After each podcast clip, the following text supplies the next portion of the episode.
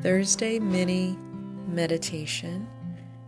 Today's lesson, we're going to offer ourselves some mindful self compassion. If you notice that your mind is conjuring up scenarios that make you anxious or angry, give yourself some reassuring words. A little self compassion goes a long way to calm an agitated spirit. For example, you can say, May I be kind to myself in this difficult moment.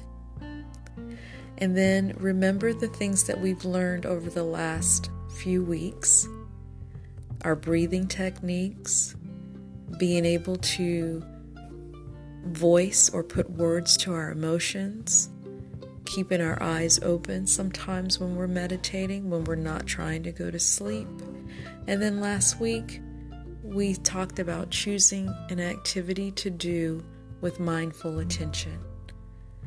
So, you guys are getting a lot of things that you can pull from very quickly to help alleviate any stressors that try and pop up. I hope this is helpful, and I hope you have a wonderful and a very blessed rest of your day. Take care thank you.